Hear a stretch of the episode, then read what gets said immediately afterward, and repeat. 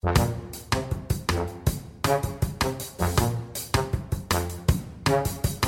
and welcome to the History Film Club. I'm Alex von Tunzelman, a historian and screenwriter. And I'm Hannah Gregg, a historian and a historical consultant to film and television. We've got a very exciting applicant to join at the History Film Club today, Hannah, Elizabeth Talbot. Yes, so I first met Lizzie Talbot when I was working with Bridgerton, the Netflix series that's set in Regency London. And so Lizzie trained originally as a movement director and fight director, but now she mostly works as an intimacy director, which is a relatively new but a very important role in TV and film productions, because she's responsible for choreographing sex scenes on screen and ensuring everyone's safety on set. Now, as well as Bridgerton, she's been really busy with a number of forthcoming dramas, including The Nevers. But as we know, the History Film Club is for people who love history and TV and film. And Lizzie's job is literally to put the love scenes into TV and film dramas. So I'm really excited to welcome her today. Hi, Lizzie. Hi, Hannah. Hi, Alex. Thank you so much for having me today. Thank you for coming on the show. And is the first question that everybody asks you, why didn't I think of doing this job? This sounds really cool. No. But it sounds like you got into it quite recently. You started out doing movement and fighting. So what led you down the sexy road? Yes, well, I mean, I can categorically say that, you know, as a 5-year-old, I did not grow up thinking that this is what I would become when I was older. I promise. I thought I'd much rather become like a sword fighter or especially down the historical route. I've always loved any swashbuckling film of any type since I was quite small. But I really got into this through a sort of combination of stage combat and movement. Well, one of the things I was always struck with was that, you know, we could solve people's problems when we came in as a fight director, you know, or as a stunt coordinator. You know, we could solve the problems of what does this scene look like, what are the skills needed, what are the techniques needed to accomplish this scene, and really provide dexterity of storytelling. However, when it came to intimacy, there was sort of just no framework for it. There weren't sort of the techniques that we have. There weren't the sort of protocols that we know exist in sort of the fight world and the movement world. So I sort of started really sort of thinking about this in 2015 and wondering, you know, what can we really do about it? I had an interesting experience when I was sort of 18, being asked to sort of, you know, go off and make a kiss happen. And I just remember standing very awkwardly in front of one of my friends, wondering how we were going to do it without really much direction, and sort of I can absolutely promise you it looked terrible. And so one of the things was that, you know, how can we navigate this? And in sort of, I think 2016, I met someone in America who was doing a very similar thing, a lady called Tonya Sina, and she was a lot further on than I was, and she'd already created sort of like some protocols. And so we sort of collaborated and stayed in contact, and that's sort of where this all came from. But you said, you know, that what you loved when you were sort of younger was the swashbuckling sort of dramas, and that's what took you perhaps down the fighting route. Were there any dramas in particular that stood out for you and thought, well, actually, I really want to be that person on that ship swiping that sword around? And oh, absolutely. I grew up on The Three Musketeers, the sort of the 1970s versions. And I absolutely adored them. I thought they would look like the most fun things I'd ever seen. And it was just absolutely wonderful to watch them. Sort of the it looked so spontaneous, and it looked so much fun film. Like you wanted to be part of that cast because you know that they were all having a great time. And so that, yeah, it's that sort of thing that really drew me towards it. Yeah, and obviously I was a big Star Wars fan as well, and that was sort of modernising the whole swashbuckling aspect of this. I've never thought of Star Wars as a swashbuckling. Yeah, that's so, it's been so separate in my variation. Mind. Like, yes, it's right, of course. Lightsaber, that's all you need. But to go from this kind of, I mean, swashbuckling, exciting background, you know, to I suppose it really is, you know, in a sense, the sex scene kind of is an extension of that. There's also swashbuckling and tussling, should we say, hopefully not actual fighting. That would obviously be upsetting. But I mean, was it kind of a sort of fairly logical step then? I would say so, because, you know, we deal with a lot of scenes as sort of fight directors and stunt coordinators of domestic violence quite often. So they're quite intrinsically linked a lot of the time. And what was really fascinating was that we would often not really have any problem with the, you know, if there was a slap, we would be able to choreograph that quite well. But sort of the intimacy and the chemistry that sort of came along with that was often one of the harder things to find and to sort of physically articulate. And so at what stage do you come onto the production? Do you literally just join them on set, or do you prefer to work with the actors a bit beforehand? To get to know them, I mean, because it must be quite hard to establish, you know, well, a sort of form of intimacy between you and them, I imagine. Yeah, of course. A really good working relationship with the actors is an absolute must. We need to be able to sort of have that connection with them, because, you know, we're there to help them feel safe. And if we don't know them, that can be quite an intense trust exercise. So I always say to people, you know, as early as possible, you know, please bring us on as early as you can into the process, because we can help, you know, structure things from then, rather than sort of being phoned the night before and saying, oh, can you come in? Because we haven't really got any context to work in. And one of the things that I always try and make sure is that, you know, an actor is never having to decide what their boundaries are in the moment, because if you're having to do that, the chances are is that they've already been crossed.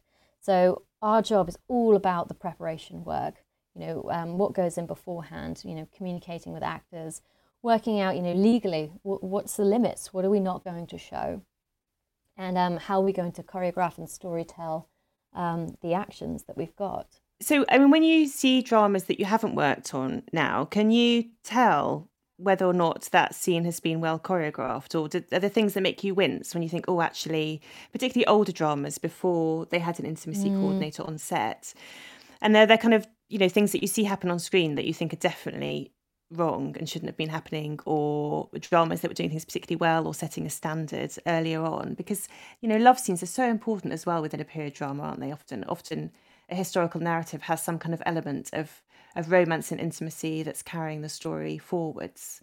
So, yeah, when you put your expert eye on things, are there ones that stand out for you as markers of success or failure? Yeah, sometimes sometimes when the actors are really engaging in method can be quite problematic sometimes, because our role really works on separating the personal and the professional. Because, you know, otherwise you sort of, you can really fall into those showmances that aren't really real.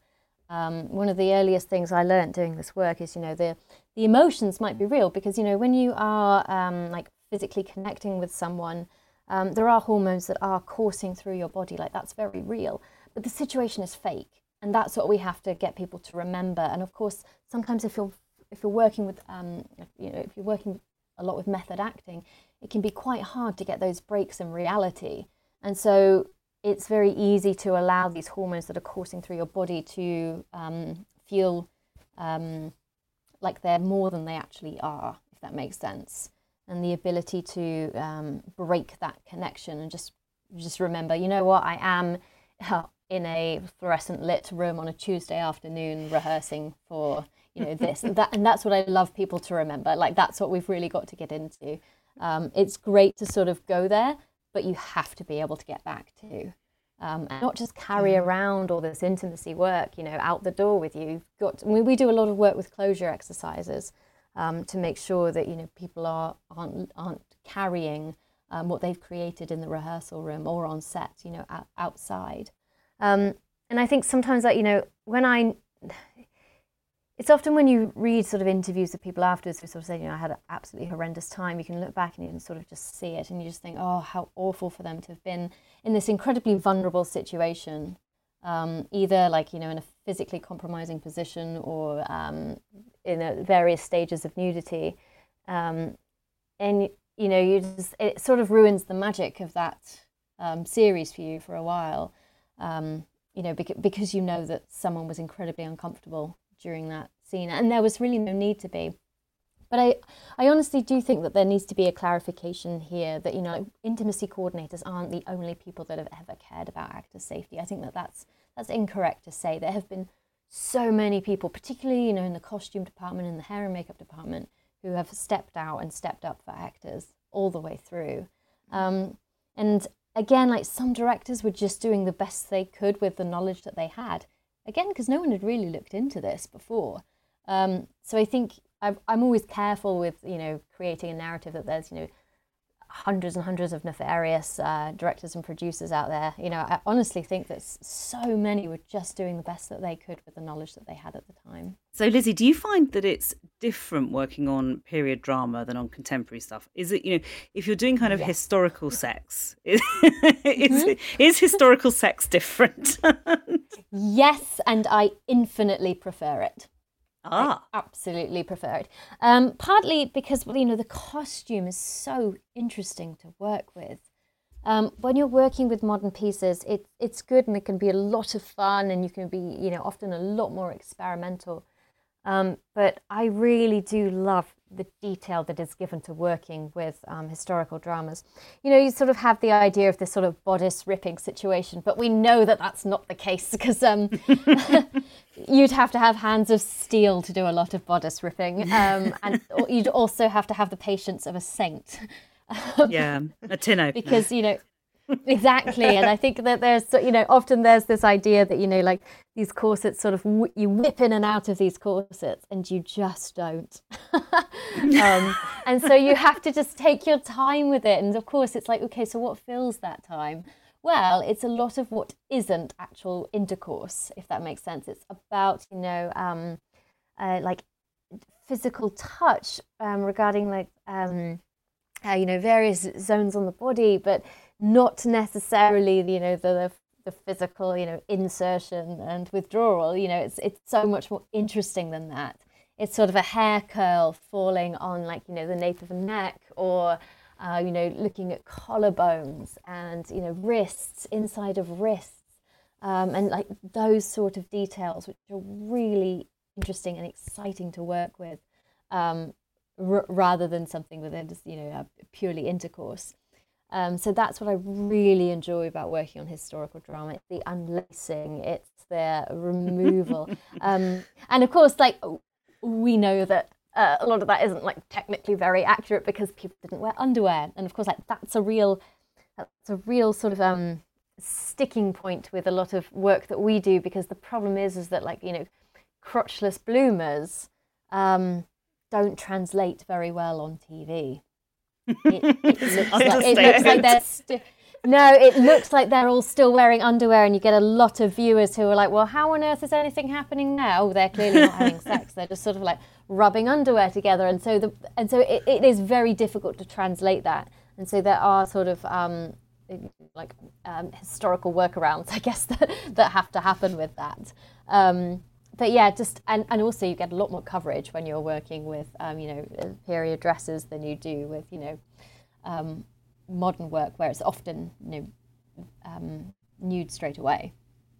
Yeah, yeah, of course. It just takes so long, as you say. Mm-hmm. And I mean, do you think there are kind of, I mean, obviously, you know, we all know that people in history had plenty of sex. It wasn't invented in the 1960s, and probably in all sorts of ways. But, you know, do you kind of feel that there are sort of different, I mean, is there sort of research into, okay, but what would they have done? What would be, you know, kind of, what would be appropriate to the time? I mean, it's funny, you sort of talked about kissing the wrist, and I do remember one of the sexiest moments in cinema is in The Age of Innocence, where Daniel Day-Lewis kisses Michelle Pfeiffer's wrist, and it's just amazing. It's just much sexier than any actual sex. So, I mean, obviously I realise you're not doing porn, so we're not talking about, you know, kind of real nuts and bolts and stops and whistles and everything, but, you know, are there kind of different historical feels to different practices like that?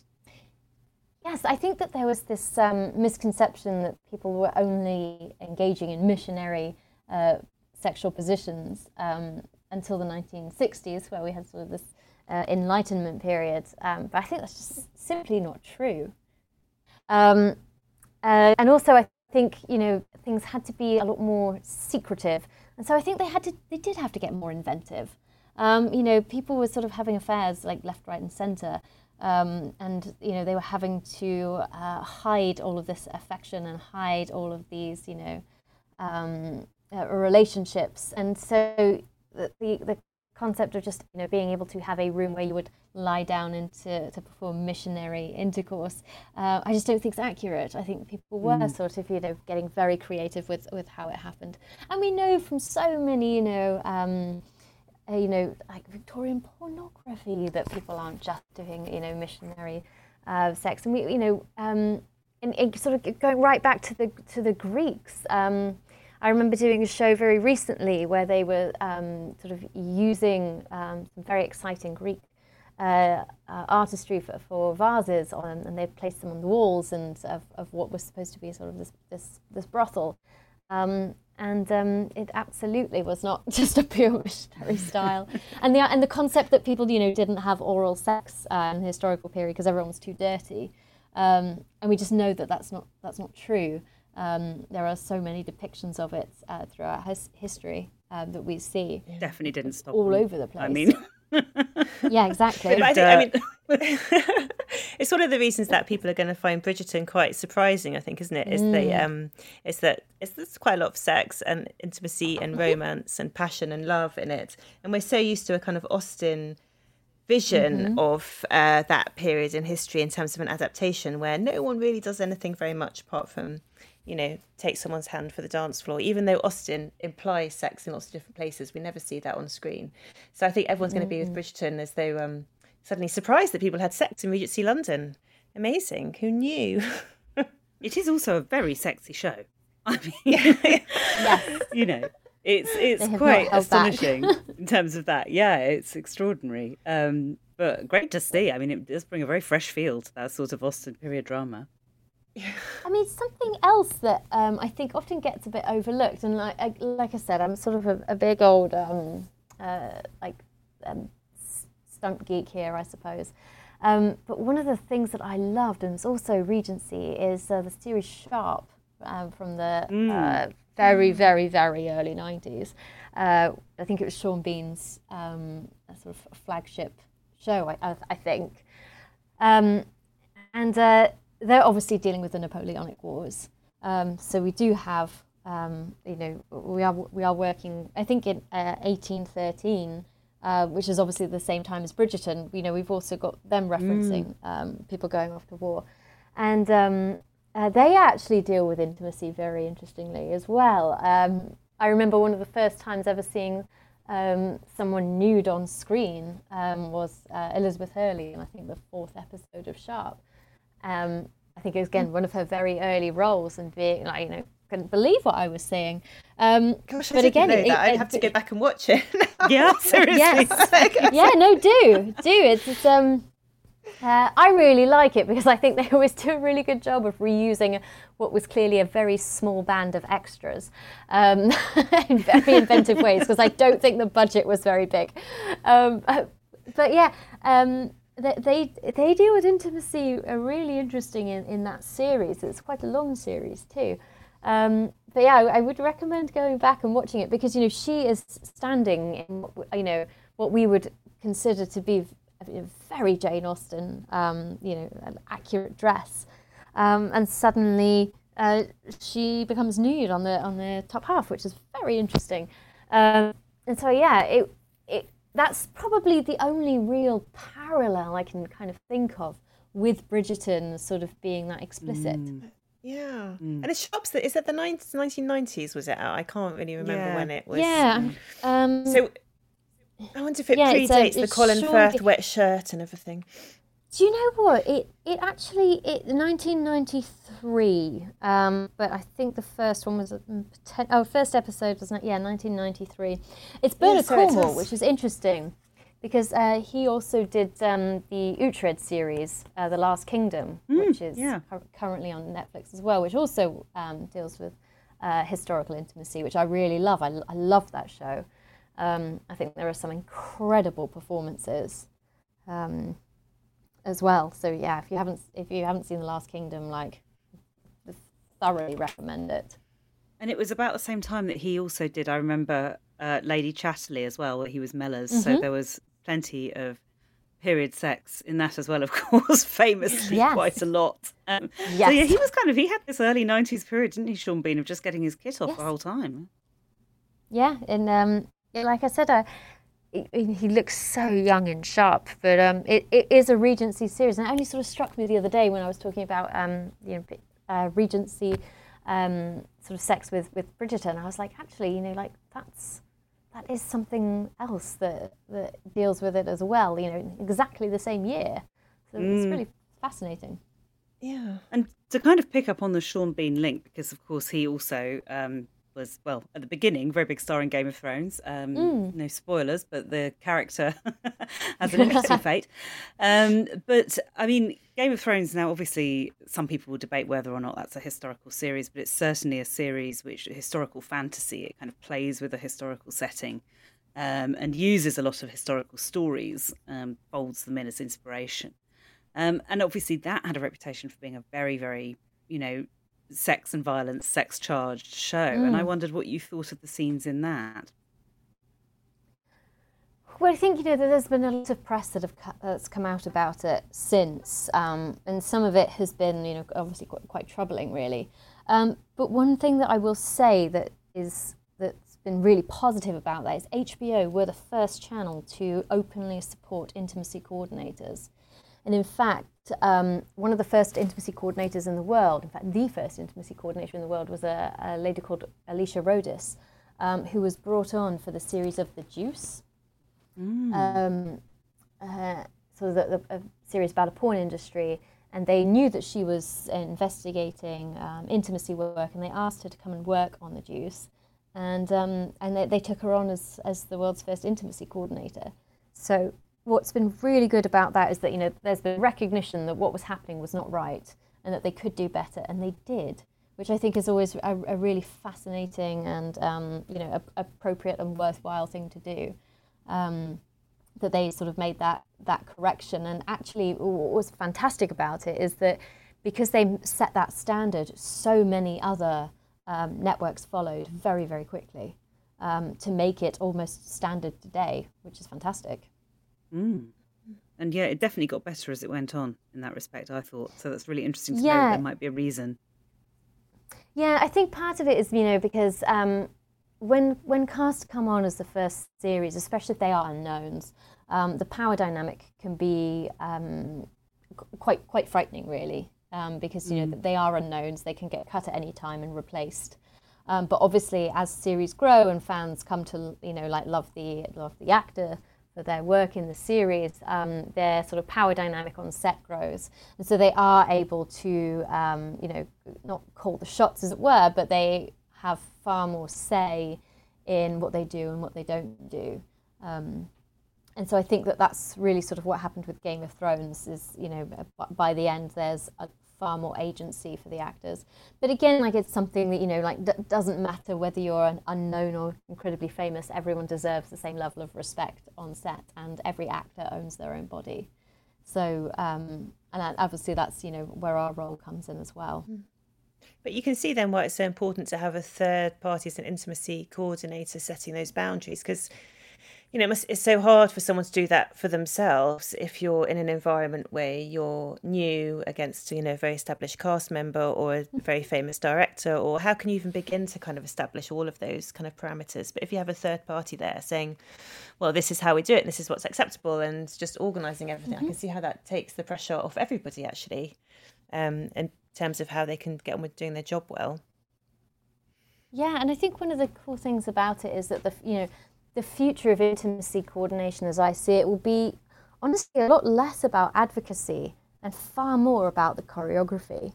Because I think when we first came in, they were pretty much level, if not a little bit more geared towards the advocacy, because there was a lot of education to do, around what was appropriate and what's not appropriate. The fact that, there are power dynamics on set. I think everyone knew that, but being able to put your finger on it and sort of talk about what the power dynamics were in the room is actually quite different. And so honestly, I really do see that, my hope, I suppose, for the role of the intimacy coordinator, as this this role is, you know, continues over time, is that because the advocacy on set will be so high for everyone, it won't fall entirely on the intimacy coordinator to advocate for absolutely everyone and anyone. Now, of course, they will.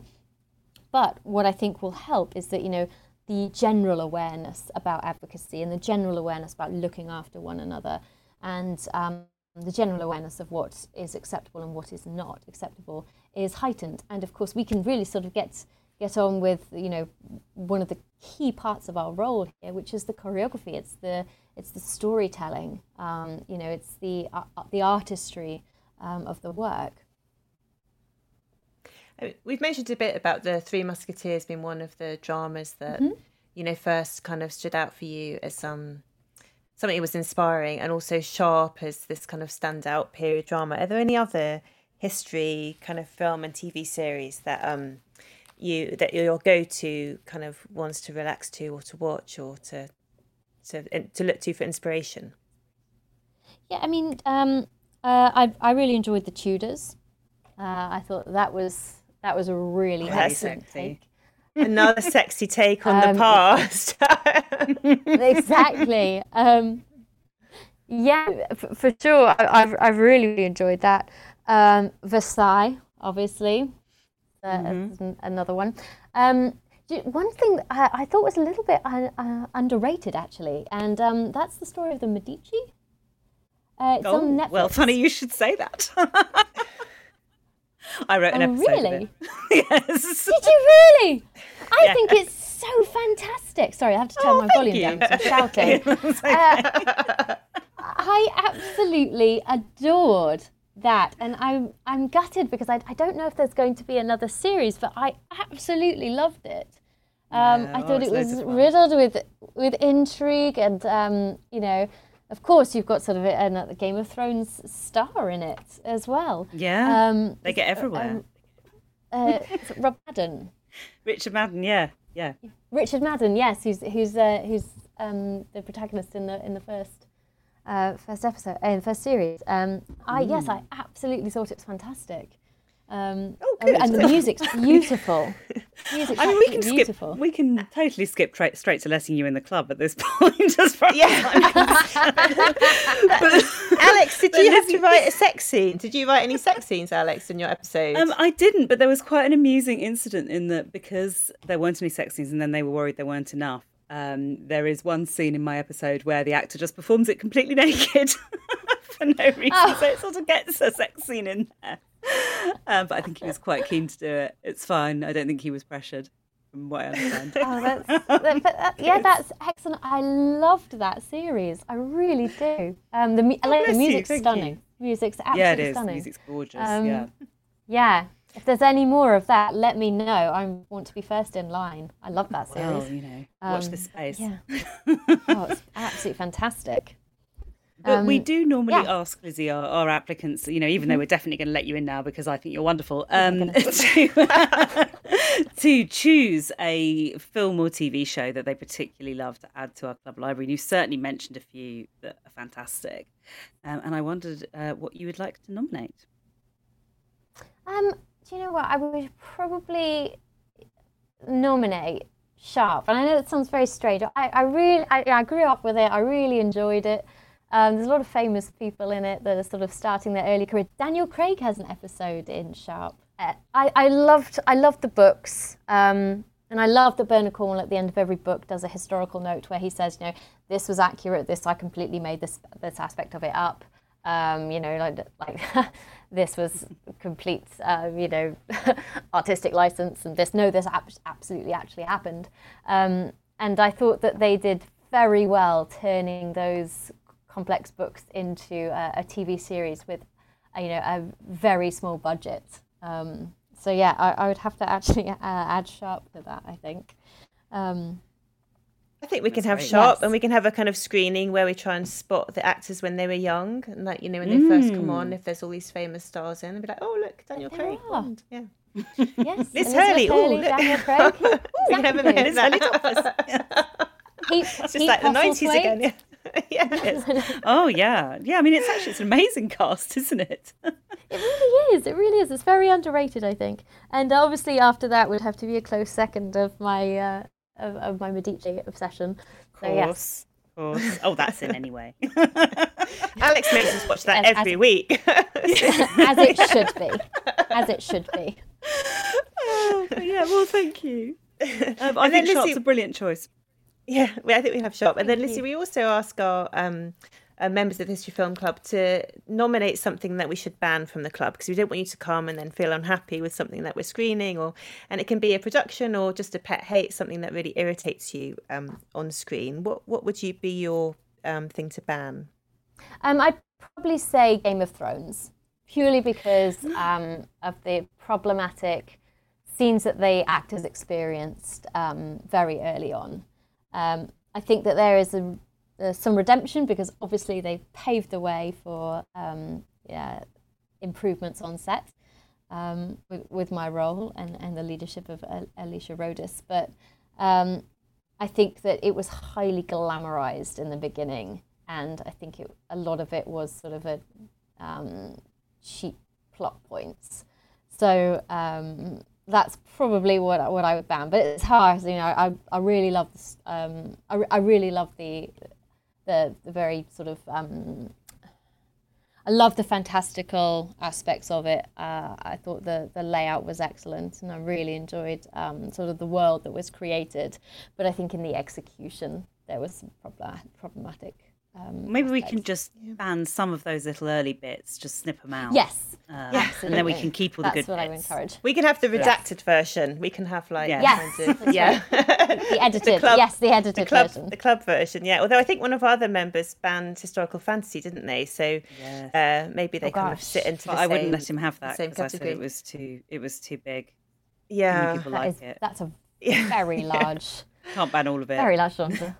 Oh, wow. So we'll ban some bits. We'll ban some bits of Game of Thrones, but not all of it. There you go. So our intimacy coordinator has reviewed the problematic bits and removed them. Maybe replace them with better bits. That's right. Yeah, you will have to have an official role at the club that involves organising our library and taking out bits that we shouldn't be watching and putting in bits that we should, so... and I mean, actually, that brings us round to, and I mean, obviously, this has been an entirely neutral process, in no way influenced by the fact that you like my series. But Lizzie, we would love to welcome you to the History Film Club as a full member. Congratulations, you're in. Thank you very much. Of course, it's a pleasure. It is traditional that we do offer new members a drink from the bar. Now, the bar is equipped to serve any historical drinks that you like, or modern ones. So I'll leave it up to you. What can we get you from the bar? Oh, I think it'll have to be a whiskey, please. It's been that year. A large one. Hasn't it just? We'll bring you the whole bottle. Yes, thank you. That's probably most appropriate. Well, thank you so much, Lizzie. I think, that's definitely something we can provide at our bar. I'll try and find the 1813 version of the whiskey. I'm sure we've got some somewhere. Yeah, that's been a fascinating tour of sex and history and period dramas. And thank you so much, Lizzie. And thank you, everyone, very much for listening to the History Film Club. I'm Hannah Gregg. I'm Alex von Tunzelman. And we'll see you again soon. You've been listening to the History Film Club with Alex von Tunzelman, Hannah Gregg and Lizzie Talbot. It was produced by Nat Tapley and Gloaming Productions. Subscribe to hear future episodes with Dan Snow, Amanda Vickery, Greg Jenner, Amanda Ray Prescott, Amara Thornton and many, many more.